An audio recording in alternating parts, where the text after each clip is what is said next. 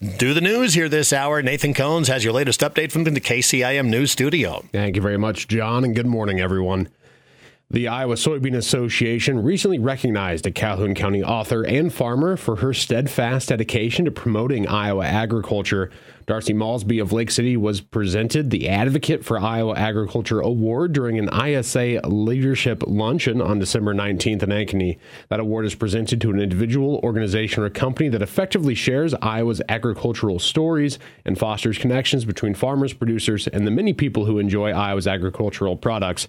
Maulsby's passion for sharing Iowa's stories include seven nonfiction titles, over 5,000 articles, marketing materials, and so much more.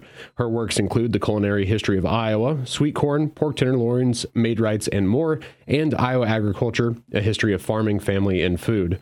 In August, Maulsby was also named the 2023 Iowa Conservation Woman of the Year by the U.S. Department of Agriculture and Natural Resources Conservation Service. You can learn more about her work at darcymaulsby.com, and a link to her page is included with this story on our website. Governor Kim Reynolds says it's time for a comprehensive review of Iowa's nine area education agencies that mainly provide services, services to children with disabilities. Senate Republican leader Jack Whitver says the AEAs are a bureaucracy that have been in place for 50 years really hasn't had a lot of oversight or kind of reevaluating. Um, we want to make sure we're getting the best bang for the buck that we have in those services, and so taking a look at that is is the job of the legislature. The governor says changes are necessary in area education agencies after statewide tests found students with disabilities scored up to 50 points lower on math than the statewide average.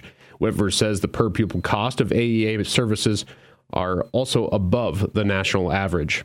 We need to figure out why that is and what we can do to make it better. We need to probably focus more on um, the original mission of the AEAs and make sure that you know that the AEAs are set up for success going forward.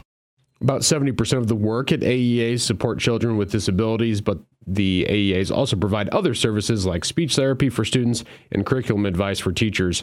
House Speaker Pat Grassley expects the governor to make a proposal that refocuses the AEAs on that core mission of special education services.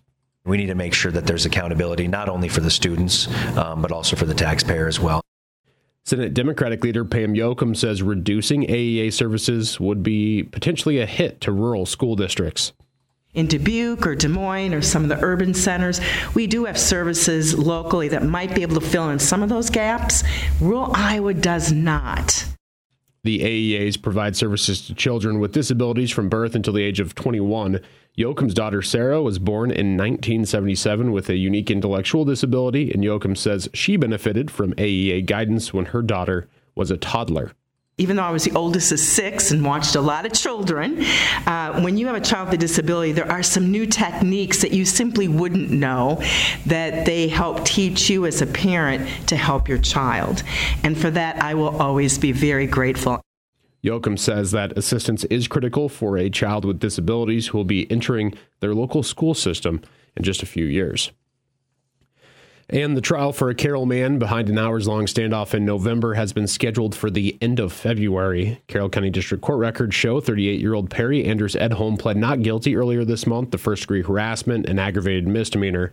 A Carroll Police Department affidavit alleges Edholm entered the victim's house in the 100 block of West 12th Street on November 19th and threatened to kill her. Following that incident, Edholm returned to his house in the 1100 block of North Adams Street and refused to comply with law enforcement's command to exit his home. This led to a nearly 11 hour standoff that resolved peacefully around 5 a.m. the following morning.